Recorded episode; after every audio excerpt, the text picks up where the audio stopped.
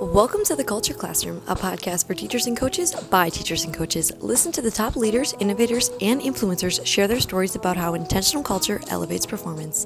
Now, here are your hosts, John Weaver and John Torrey. Let's get better together.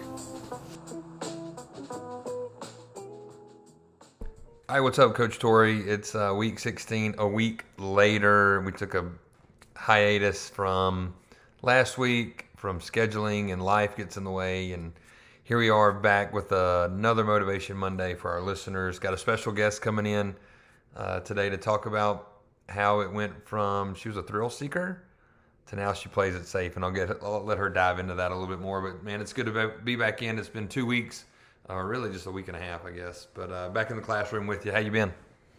Yeah, good. Easter for us, so that was spring break. And then just a short week last week, but it's ISASP testing up here. So the Iowa Assessment for Student Progress, it's a terrible acronym, but every student in Iowa has to take these tests. And so we're doing that. We're finishing that actually tomorrow in my school. And then my daughter, who's a fifth grader, she's taking it starting this week. So the dominoes are just kind of falling into effect here for the end of the year. And it's just kind of it's going to be a busy month here as we push to Memorial Day. I know you're in full swing with track. Like you got about 2 or 3 more weeks and trying to hold on as well. Yeah, track, we had it. It was great. We just finished our junior high season and they did very well. They won their sixth championship since I've been at the school, which is great. And then our high school is going for their 5th in 7 years. So if we got 2 weeks left, we have prelims this week coming up and our finals. So everybody's kind of finished with district regionals, all that stuff. And then we push the state May 6th and May 7th. So excited for that. And then it's on to football. Yeah, and I think that leads us into our topic for this week, week 16 of Motivation Monday. And it was something that you kind of shared with me, but it really comes down to how scared are you? And, we talked about this on the phone. And how scared are you? And I think that's an open-ended question because I asked my wife that and she goes, what am I scared? Am I scared of bugs? Am I scared of this? People are scared of a bunch of things, but I think one thing, and this is, I think a topic that coaches can relate with and athletes can relate with, but I think sometimes we're scared of failure because of the unknown. And when we're scared of the unknown, when we're scared of failing, it's a different feeling for us because you and I are both growth mindset people, right? Failing is growth.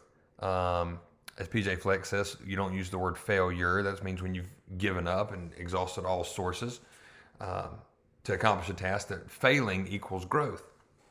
So I think a lot of people are scared to fail. What's your thought on that? Yeah, no, I think you're exactly right. And whenever you're doing something new, I always think of the video game term noob, you're a noob in a video game I don't even know if kids still use that or not, but you die right away. You get back in the game, you die again, your buddies gang up on you. They think it's funny, but really you're just trying to build that game experience. You're trying to learn the system, learn the gameplay, and then go out and execute. And so I'm not sure if people who are growth mindset oriented are afraid of failure, or just that we know that it's coming. Mm-hmm. But I think that's the scary part, right? Of doing things new and taking on additional roles or challenges. Yeah, I want to share a story with you that happened about 5 hours ago. We had a Sunday afternoon practice, and we had a guy that he'd been battling some issues, had bronchitis, and then got the flu and all this stuff. And he was in great shape for us. Was a 400 runner.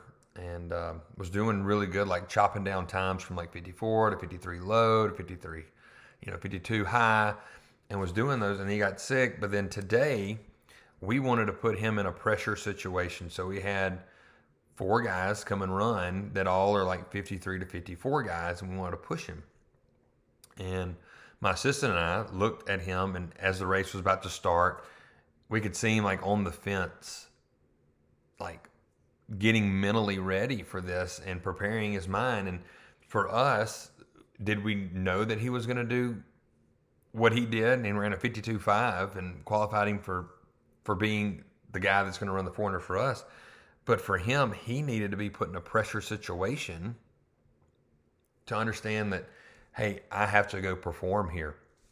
And so thinking about that, like failing is happening. He's failed all this year. Like times have gone down. He's got sick. He had gotten removed from that race, went to only relays, to now it's a, you know, and that's where he's going to be able to perform for us at a high level on Wednesday and be one of the, we get two guys that can hopefully qualify, but he'll be one of those two guys that will get a chance to qualify for state. But he has embraced like the failing part of growing, and talked to his dad tonight and just told him, hey, I'm how proud I am of William, of going out and understanding that how failing through the season equals growing, what's going to happen. He goes, that means more to me than anything.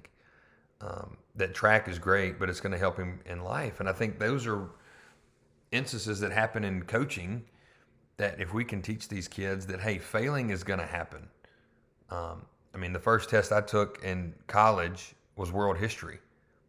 I was in a world history class. Dr. Robinson gave me it, and I thought, I was a big history buff. I was like, I don't have to study for this test. And he hands me the test back, and he goes, you can go buy a Coke with this. I made a 25. I found out real quickly that I need to study and prepare a little bit more. So failing there is like, ooh. And I could have been like, oh, I'm dropping it out. And then I'm not teaching history. I'm not going to go be a government teacher. I'm not going to. No, that helped me grow and understand that I can't take things for granted. So I think there's a lot of avenues that go into how we fail and then how we learn from it, and then makes us a better person. Yeah, I think that's the important part. Like, you don't learn from failure. You learn from reflecting on the failure, from making the necessary adjustments and continuing to grow. I'm learning ProQuickDraw right now, right? Like, they're gracious enough to gift me a subscription, gift us a subscription. And it's tough. Like, I did my hour tutorial, you know, and the guy's walking me through, and he's like, hey, I'll just take over your mouse. And so he does. And that's kind of a weird feeling anyway, when you got two people from this guy happened to be from Atlanta, Georgia. He hops on, he takes over my mouse, and he's doing all these things about 4 clicks, and all of a sudden it looks really good. Like, I got an offensive formation, I got a defense. He goes, okay, now what do you want to run here? Just power, or you want to? And so it's like 4 clicks, and he's got a whole play diagram in about 30 seconds. Well, then he goes, okay, now you got enough. Now that's your tutorial. You got enough information now. Go be dangerous. We'll follow up here in a couple weeks. And it's like, okay, so I'm feeling confident. I'm taking notes as he's sitting there taking over my mouse. And I'm like, okay, click this, got this, save this, blah, blah, blah. Coaches, does it feel like sometimes all you're doing is copying, pasting, nudging, rearranging, and redrawing your playbooks? Get your time back. Designed by a current NFL coach with the same pain points you have, ProQuickDraw is an incredibly powerful plugin to improve the playbook software you've already got on your computer, Microsoft PowerPoint. We've created buttons, tools, and shortcuts to save you time, keep you organized, and give your playbook presentations, scout cards, and practice scripts a professional look, and created in half the time. We've got over 25 NFL teams using PQD, and we're giving you a chance to use it too with our new affordable price for high school coaches. Try us for 30 days with no strings attached. You'll get a one-on-one video call with a football coach who speaks your language. Plus, you get to keep everything you make during your trial. Visit www.proquickdraw.com to get an impressive 2022 playbook started. And then I go the next morning, and I'm like, I carve out 2 hours. I get up at 4, so I got 2 hours. So I got to get my kids up and get going. I'm like, I should be able to knock out, I don't know, 8 or 9 plays in that 2 hours. I barely got through the first formation, like got in, wait, how do I do this? Where's this at? And then you kind of get trapped in the, oh, I like this shade. I want to shade this guy because he's going this way. And then all these little add-ons. And it's like, next thing you know, 2 hours went by and I didn't even get one diagram drawn.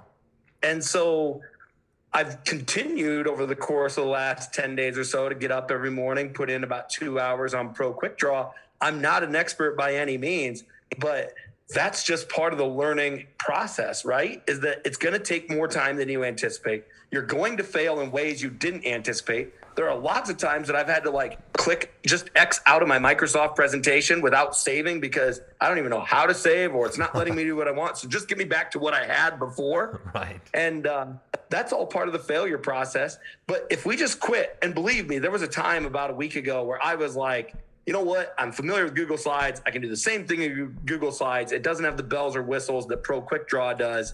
It doesn't look nearly as polished, but I'm good at Google Slides. I can knock out 8 plays in Google Slides. All right.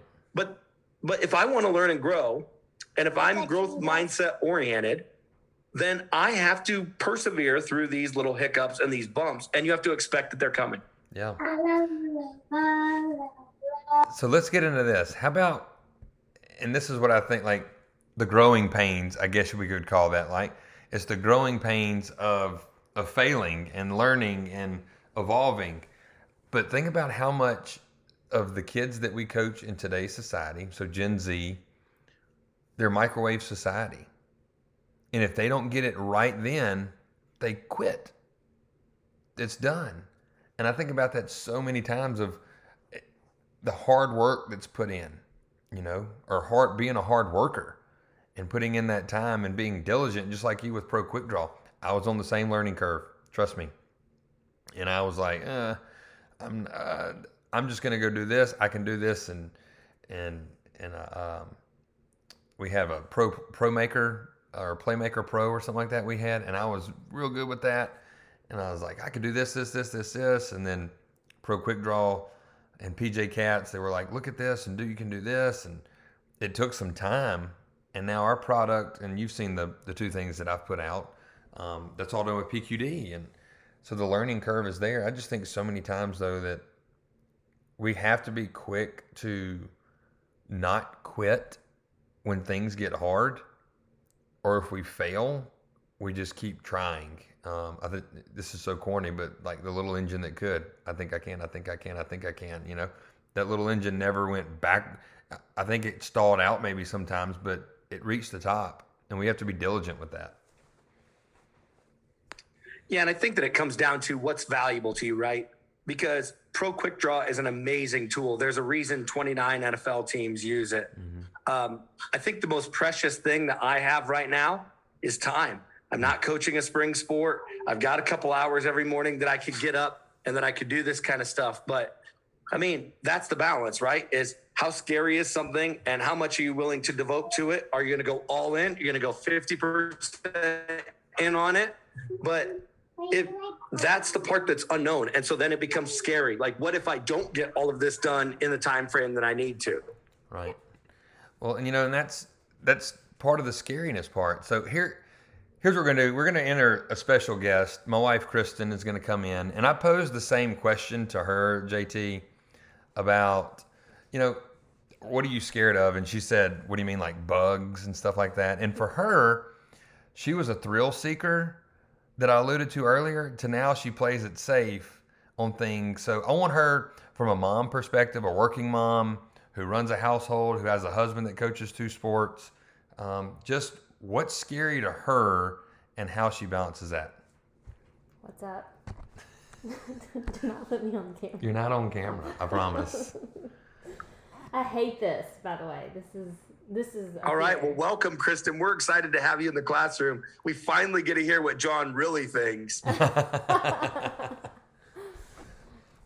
So just real quick, what you shared with me in the laundry room, just what scares you about the unknown or being a hard worker and like failing? That's what we're talking about right now. It's like, have you ever failed at anything and have you persevered through that failing and it's helped you grow? I'm sure I failed at a lot of things. But that is one reason why I play it safe now, because I am scared to fail. Mainly because I have kids and you know, what I do affects them. And so, yeah, growing up, I was an adrenaline junkie. Skydiving, jumping off bridges, would ride any 4-wheeler, anything that went fast, any roller coaster. And yeah, I didn't have a lot of hesitation growing up, but as an adult with a family, I don't know. I just play it safe now. I think about decisions. I'm a lot less likely to take chances. Yeah, I was just going to ask, like, if you're this big thrill seeker, right? So go back to your 15, 16, 18-year-old version of yourself, I don't know. and you're jumping off train trestles and you're doing all these things. You're riding these motorcycles or ATVs or whatever. Where does the trepidation come from now that we're in our 40s? Like, how did that come about? Like, why do we lose that in us as humans? And it probably only gets worse as we get closer to our 50s and 60s and 80s. So why do you think that happens to us? Oh, gosh. Well, I mean, now I realize how stupid a lot of the things are that I did. And then, you know, I have children. If something happens to me, I mean, they're affected by that. So when I was growing up, it was, you know, oh, well, it's kind of what I thought. But, yeah, I mean... Is there a fear factor maybe involved in that? Like there's just a fear? Sure. I mean, I can't say that I would skydive again. Just, you know, there's a fear there that what if that parachute doesn't open? Then my children don't have a mother. And I'm sure they'd be just fine, but anyway. So do you think the fear comes from that there's other people counting on you now that maybe weren't 20 or 30 years ago? 100%. Yes, absolutely. I don't feel like back then I did not think that I had anything to lose. I mean, of course I had my life to lose and my family would have disagreed, but yeah, now I have other people counting on me. And so, yeah, I don't want to be hurt. I don't want to, you know, if I were to break a leg or get injured in some major way, I mean, that would affect my family. So, well, I think that's a great segue into what we just talked about, Coach Weaver, with how scared are you, right? Because it turns out that at least Kristen is giving a great testimony here of the more people that count on you, that depend on you, then the stakes are higher. So then your price of your responsibility is greater than if people aren't counting on you. So I just think that's a great segue to wrap up that point of how scared are you? And if you're not scared, then you probably don't have enough people who are depending on you. Yeah, that's so true. Yeah, I've heard that before from her. But the first thing that came to my mind was the accountability piece. When she said, other people are counting on me. So the fear that goes into that is they're depending on me, so I can't let them down. Now, flip that to teams that you coach. Flip that to if you're a head coach, if you're an OC, if you're a DC of any kind of sport, right? If you're running any kind of team or in any organization and people are counting on you, you know, that there's a fear there that you will let them down, right? So there's added pressure, I think, to yourself. So are you scared of letting not just yourself down, but the others around you? I know as a track coach, I have 5 other assistants, and I'm scared that I'm going to let them down by, you know, not planning properly or doing this right or, you know, there's so many things there. So. No, I think that's great. And what a great challenge to our listeners here on week 16. Who counts on you and how scared are you so that you can deliver +1? So Coach Weaver, that's going to wrap it up for another week here in the Culture Classroom. But really appreciate you leading this conversation and sharing your testimony. And I really appreciate our special guest who came in and gave us the true John Weaver. So that's always a treat. And leaders, reach out to us. Find us on Instagram or Twitter and let us know how scared you are and what scary things you're tackling for the people that depend on you. Culture Classroom is sponsored by ProQuickDraw, the dynamic playbook solution for modern coaches. Let technology work for you with time-saving features to eliminate the busy work so you can spend more time coaching. Our subscription comes with starter templates, stencils, and plays for you to begin building your 2022 playbook quickly. Give us a try for 30 days and keep all the templates you make during your trial. That's ProQuickDraw.